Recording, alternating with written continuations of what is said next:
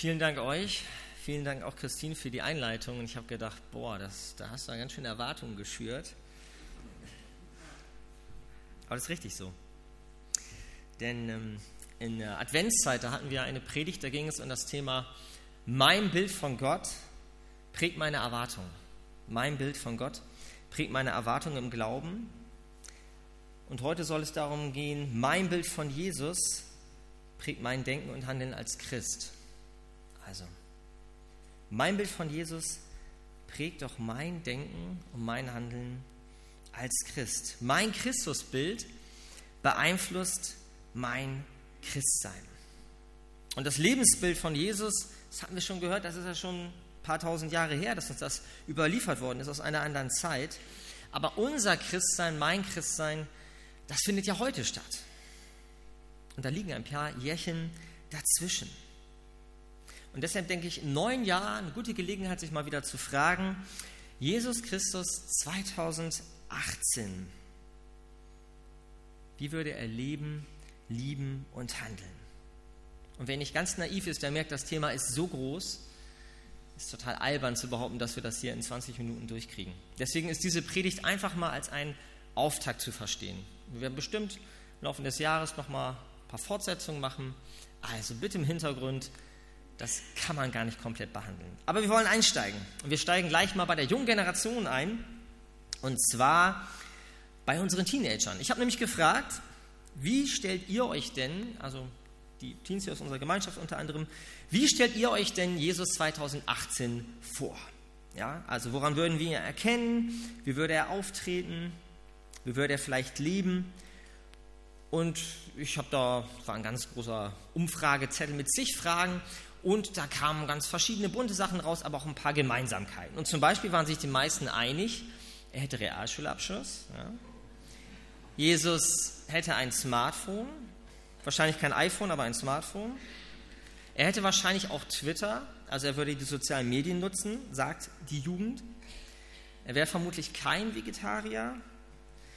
Und er hätte heutzutage wahrscheinlich auch Jüngerinnen und nicht nur Jünger. Und er würde auch ein bisschen Wein trinken.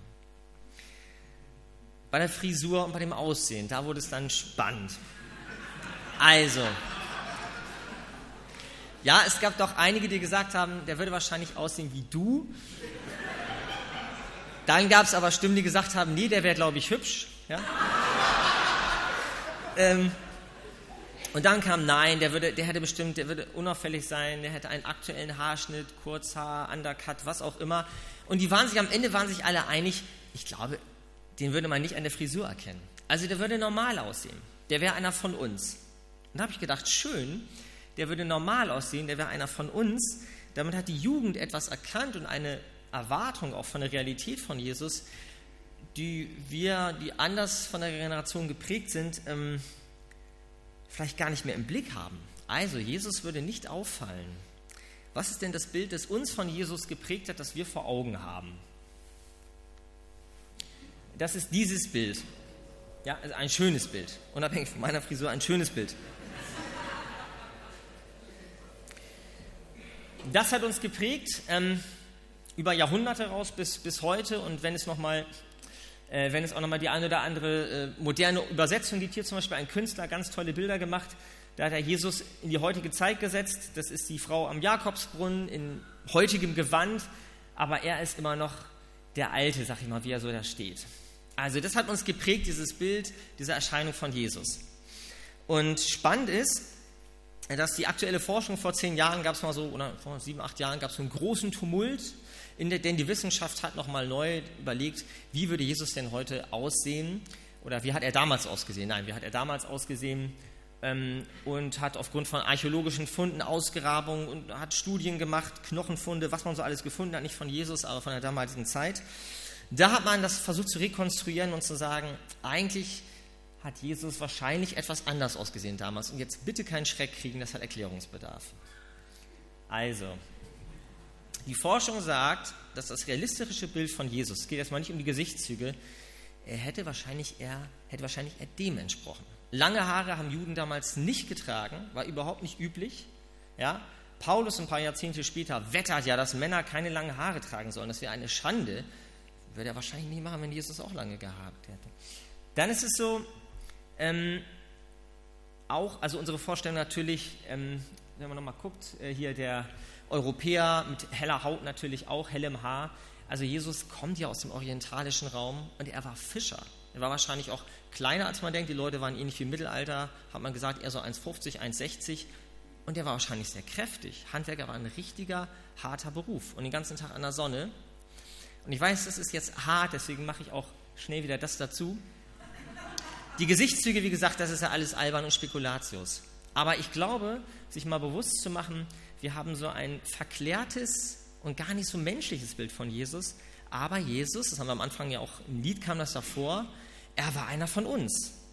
Und Jesus ist zum Beispiel auch interessant, ähm, als er verraten wird von Judas, da muss Judas ihm erstmal einen Kuss geben, damit die Soldaten überhaupt erkennen, wer von den Jüngern Jesus ist. Also Jesus Aussehen spielte keine Rolle, der war anscheinend nicht auffällig. Der konnte auch irgendwo mal in der Menge untertauchen. Sein Aussehen war nicht auffällig und wir lassen mal einfach für den Rest der Predigt dieses Bild da, äh, einfach weil es wirklich vielleicht auch ein bisschen verwirrend ist und ich möchte gar nicht, dass wir an Bildern hängen. Ich möchte uns klar machen, ähm, dass Jesus ein normaler Mensch der damaligen Zeit war, und uns fragen, wie er heute hier wäre, würden wir ihn nicht erkennen. Davon können wir wahrscheinlich ausgehen. Aber in seinem Leben, da wurde er erkannt und das war spektakulär. Sein Leben faszinierte, provozierte und es veränderte die Welt. Aber was von dem, nicht von seinem Aussehen, nicht von seinem Habitus, sondern was von diesem Leben, das Jesus gebracht hat und vorgelebt hat, was davon kann heute in unsere Welt reinsprechen? Was kann uns Orientierung geben in einer immer komplexeren, schnelleren und auch graueren Welt. Und nicht grau, weil sie trist ist und Smog und Kriege, die gab es damals auch schon, sondern ich finde, wir leben ja in einer Welt, die immer mehr Grauzone hat. Richtig und falsch. Ach, das würden wir uns doch so wünschen. Das ist immer schwieriger zu sagen. Also, wir haben eine kompliziertere Welt, vielleicht nicht schwerer als früher, aber komplizierter. Das darf man einfach mal sagen. Jesus 2018. Ich möchte gleich praktisch werden.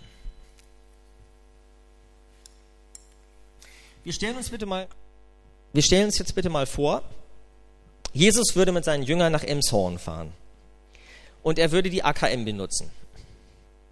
Also er würde mit dem Kuddel fahren, er steigt in die AKN ein, die elf Jünger preschen vor, blockieren erstmal einen ganzen Sitzblock für sich. Johannes ganz aufgeregt, der Jünger, den Jesus besonders lieb hatte, hält einen Platz frei für Jesus und hier habe ich dir freigehalten. Jesus kommt rein. Wir stellen uns vor, dass das hier jetzt mal die AKN ist. Ja? Das ist jetzt mal die Bahn, die nach Emshorn fährt. Die Jünger haben hier, wie gesagt, ihren großen Block blockiert, Platz für Jesus freigehalten. Jesus kommt hier rein in die Straßenbahn und er setzt sich nicht gleich zu Johannes. Er sieht erstmal, dass noch mehr Leute in der AKN sitzen. Und bei jedem dieser Leute, die da sitzen, ist auch noch ein Platz frei.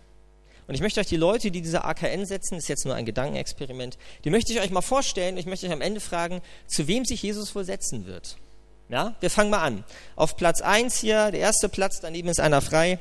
Da sitzt ein Teenager, der ganz laut Kopfhörer Musik hört. Ja? Schreckliche, nervige Musik und dann auch mit deutschen Texten, sodass man es sogar versteht. Sehr anstrengend. Da sitzt der erste. Also ein Teenager, der laute Musik hört.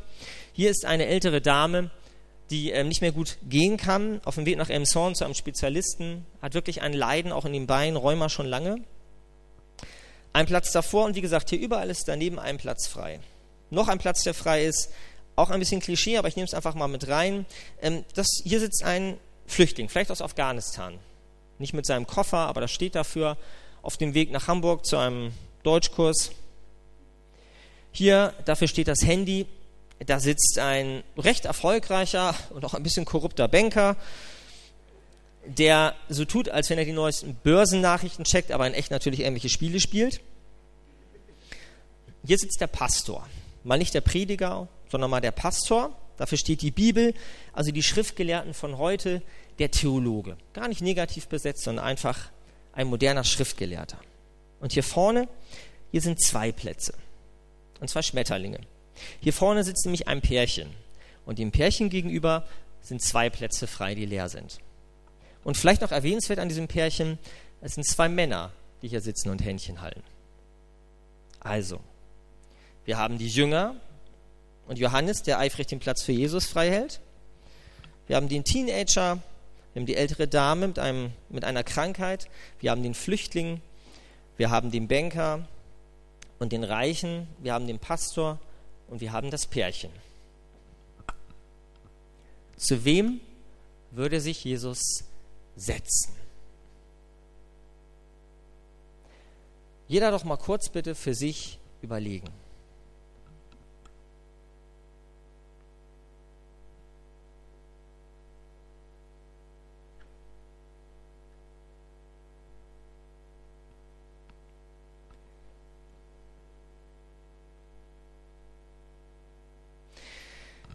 Vielleicht zur Beruhigung, die Jünger, die mit Jesus unterwegs waren, die wussten auch nie, was er macht. Die waren so nah an ihm dran, und das haben wir am Anfang ja auch schon gehört. Immer wenn sie dachten, jetzt weiß ich, was Jesus macht, hat er sie überrascht. Und wir sollten uns auch jetzt kurz entspannen und sagen, wir müssen diese Frage für Jesus überhaupt nicht beantworten. Das können wir auch gar nicht. Wir wissen nicht, wo Jesus sich hingesetzt hätte. Das ist doch Quatsch. Aber wir wissen, wo er sich damals zugesetzt hat. Und wir hören und können lesen, dass Jesus bei all diesen Menschengruppen, und auch mal erweitert für das, was sie heute stehen würden, sich gesetzt hat. Und das Spannende bei Jesus ist, dass er sich nicht da aufgedrängt hat, sondern er ist eingeladen worden. Die Leute haben einen Sitzplatz, haben ihn angeboten. Jesus hat bei all diesen Menschen gesessen. Und er war nicht der große Gastgeber, er war nur einmal Gastgeber, Gutspeisung der 5000 und ansonsten nochmal, als er beim Abendmahl seine Jünger eingeladen hat. Ansonsten war er ein guter Gastnehmer. Jesus wurde eingeladen. Und er hat sich einladen lassen bei ganz verschiedenen Menschen. Und spannend ist, Lukas schreibt das im 15. Kapitel, dass gerade die Zöllner und Sünder, alle Zöllner und Sünder kamen zu ihm.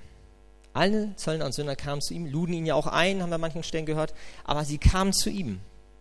Und da fragt man sich und muss sich fragen, warum kamen die zu Jesus? Die Kranken kamen, weil sie geheilt werden wollten, die Schriftgelehrten, weil sie Antworten haben wollten. Aber warum kommen die Zöllner und Sünder zu Jesus. Denn damals in der Zeit von Jesus haben Zöllner und Sünder von einem religiösen Menschen oder einem religiösen System eigentlich nur drei Sachen zu erwarten gehabt. Als erstes die Verurteilung, du bist falsch. Als zweites den Ausschluss aus der Gemeinschaft, du passt nicht zu uns, du bist unrein oder was auch immer. Und als drittes den Ruf zur Umkehr und Buße, bereue und ändere dich. Also nochmal, ein Zöllner und Sünder der damaligen Zeit, ist da so ein großer Begriff gewesen, der hätte, das Einzige, was er zu erwarten hatte von einem Rabbi wie Jesus, wäre eigentlich, du bist falsch, du passt nicht zu uns, bereue und ändere dich. Ich wäre nicht zu ihm gegangen. Ich hätte ihn auch nicht gesucht. Aber die Leute gehen zu Jesus. Also muss er etwas anders gemacht haben. Petrus schreibt, Jesus fragt Petrus, wohin wollt ihr gehen? Wollt ihr mich auch verlassen? Und Jesus, äh, Petrus sagt in Johannes 6, Herr, wohin sonst sollten wir gehen? Nur du hast Worte des ewigen Lebens. So, und du bist falsch, du passt nicht zu uns, bereue und ändere dich. Das sind keine Worte des ewigen Lebens. Das sind Worte des ewigen Verdammens. Und dafür wäre keiner zu Jesus gekommen. Also Jesus muss etwas anders gemacht haben. Und sein Wort sein Wort war anders. Er hat nicht verurteilt, fangen wir mal an, erster Punkt. Jesus verurteilt nicht, das lesen wir immer wieder, auch die Steinigung zum Beispiel, die angeräumt war für die Ehebrecherin. Jesus sagt, ich verurteile dich nicht, die anderen verurteilen dich nicht. Er sagt, geh hin und änder dich, aber als erstes steht, ich verurteile dich nicht. Und die Leute haben gespürt in seiner Gegenwart, ich bin nicht falsch. Es ist nicht alles gut, was ich mache. Aber als erstes steht, ich bin nicht falsch. Das Zweite, er hat Leute nicht ausgeschlossen. Da, wo Jesus war, hat er Gemeinschaft geöffnet. Leute mal an seinen Tisch geholt oder hat sich an den Tisch bitten lassen. Also mit Kriminellen, mit Prostituierten. Jesus eröffnet Gemeinschaft da, wo er ist. Und er hat keine Lieblingsplätze. Wenn ich mich frage, wo er sich hingesetzt hätte, er hat sich in seinem Leben zu allen hingesetzt. Mit Liebe hat er sich hingesetzt. Zu Intellektuellen, zu Reichen, zu, der, zu den Theologen. Er hat keinen Unterschied gemacht und gesagt, da gehe ich am liebsten hin und da nicht. Das legen wir immer gern rein, dass er gern bei den Armen war, aber er war am liebsten mit seinen Jüngern zusammen. Mit seinen Jüngern und in Synagogen, da war er am meisten. Dann hat sich das Volk, da hat er viel Zeit mit verbracht. Und ansonsten ist er dahin gegangen, wo er willkommen war. Jesus hat keine Lieblingsplätze. Was würde Jesus tun? Vielleicht kann man mal heute fragen, was würde er zulassen? Bisschen passiver. Er hat zugelassen, dass Kinder zu ihm kamen. Er hat zugelassen, dass Kranke zu ihm kamen. Bartimäus, der rumschrie und alle genervt hat, er hat gesagt, er ist stehen geblieben, lass ihn zu mir kommen. Er hat Sünder zu sich kommen lassen und dann provoziert Reiche. Wenn ich mal an Maria und Martha denke, hat er auch vermeintlich Faule zu sich kommen lassen. Zu der Fleißigen hat er gesagt, Martha, die auf mich hört, lass sie, die macht es richtig. Und er hat auch gesagt, Vater, lass sie, denn und vergib ihnen, denn sie wissen nicht, was sie tun.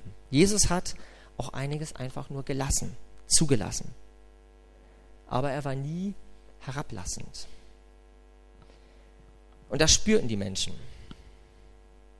Ich hätte so gern mal Zachäus mal Mäuschen gespielt, als Jesus ihn dann vom Baum holt und Zachäus ihn einlädt und diese, diese, diese große Feier in seinem Haus gewesen sein muss mit allen möglichen bunten Menschen, und wir wissen nicht, was Jesus da gemacht hat, was da passiert ist. Wir wissen aber, dass am nächsten Tag Zachäus sich vorne hinstellt und sagt, mir und meinem Haus ist heute Heil begegnet und ich möchte mein Leben ändern. Was muss da passiert sein? Was hat Jesus gemacht?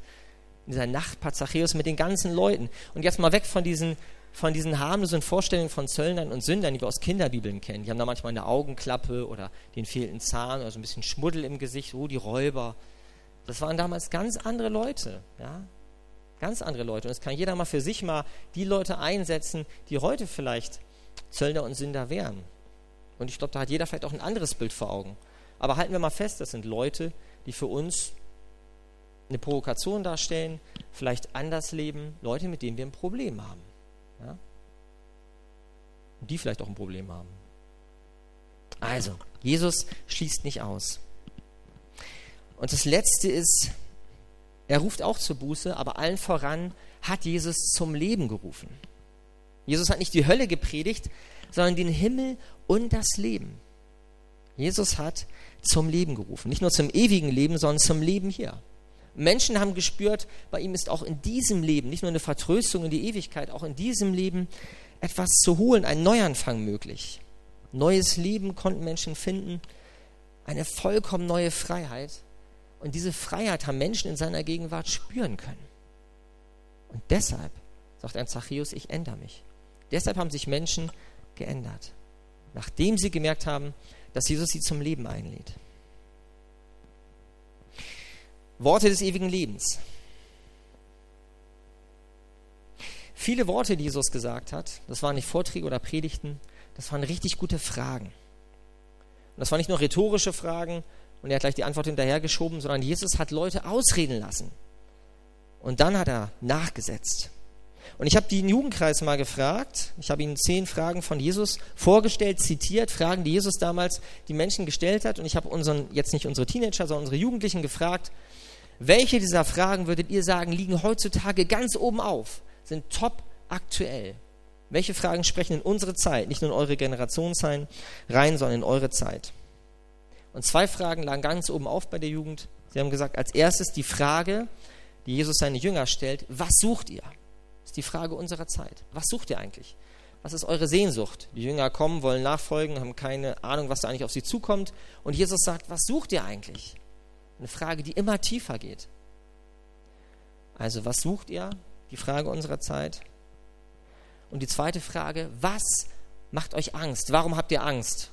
Fragt Jünger mehrmals, fragt auch zum Beispiel die Jünger im Sturm, komische Frage, wenn Sturm und, und ne, Schiff geht unter und er fragt, warum habt ihr Angst? Das ist eine Frage, die Jesus in unserer Zeit stellen würde. Warum habt ihr Angst? Und ich frage mich, wenn Jesus wirklich in dieser Bahn wäre, und bitte, es ist nur ein Modell, ich frage mich, ob er auch diese Fragen den Leuten hier gestellt hätte. Wenn er sich zu der älteren Dame gesetzt hätte und vielleicht hätte er gefragt, nachdem er zugehört hätte, vielleicht hätte er sie auch geheilt, aber vielleicht hätte er sie auch gefragt, wovor haben Sie Angst? Und ist herausgekommen bei einem längeren Gespräch und er hätte sich Zeit genommen. Ja? Er wäre schon einige Stationen mitgefahren. Vielleicht wäre herausgekommen, dass ihre große Angst nicht die Krankheit ist, sondern Dinge, die sie in diesem Leben nicht mehr gesund machen kann, bevor sie stirbt. Oder der Banker, Jesus hätte ihn vielleicht gefragt, was ist dein Ziel? Was ist ihr Ziel? Was suchen sie? Und er erzählt von seiner Motivation und was ihn antreibt.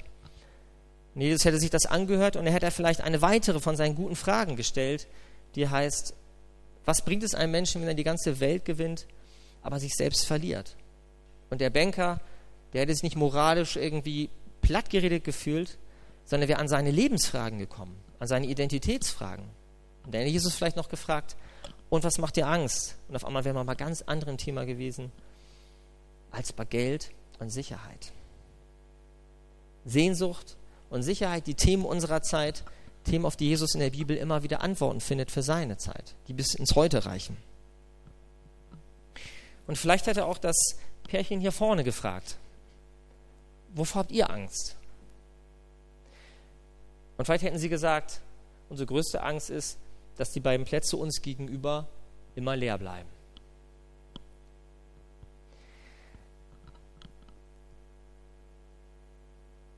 Jesus Fragen führen immer in die Hoffnung und in das Leben. Er fordert heraus, er geht tiefer, er verurteilt nicht, er schießt nicht, schießt nicht aus und er ruft zum Leben. Und die Frage für uns, wo würden wir denn sitzen? Wo würden wir denn hier in dieser AKN sitzen wollen? Manchmal denke ich, es wäre eigentlich schade. Ich glaube, wir sind so damit beschäftigt, vielleicht mit dieser Frage, wo Jesus sitzen würde und was er tun würde und wer denn jetzt mein Nächster ist, dass der Kuddel schon längst in Elmshorn angekommen ist und alle schon ausgestiegen sind.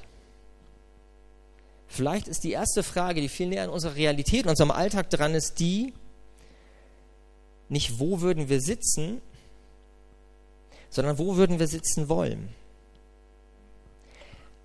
Und vor allen Dingen, wer möchten wir denn, der neben uns sitzt? Würden wir jemandem einen Sitzplatz anbieten? Also, nochmal.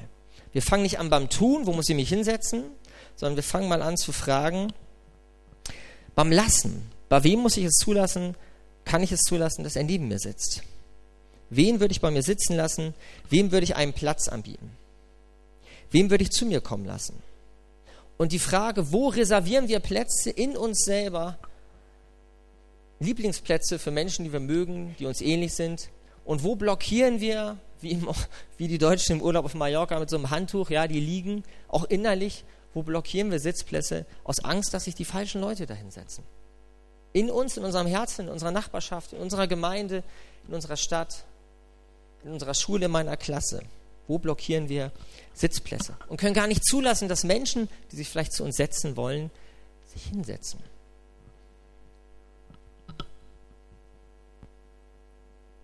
Und Jesus fragt auch uns, wovor habt ihr eigentlich Angst, wenn es um diese Sitzplätze in eurem Leben gibt, die frei sind um euch rum? Wir können von Jesus lernen, Leute sitzen zu lassen neben uns, Plätze frei zu machen. Vielleicht gar nicht als erster Schritt sich hinzusetzen, sondern vielleicht schon mal den Platz neben uns frei zu machen. Jesus platzt nur zweimal der Kragen. Zweimal platzt ihm der Kragen in, seinem, in seiner Geschichte, was uns überliefert ist. Und beide Male sind es nicht die Zöllner und Sünder, die ihn so richtig aufregen.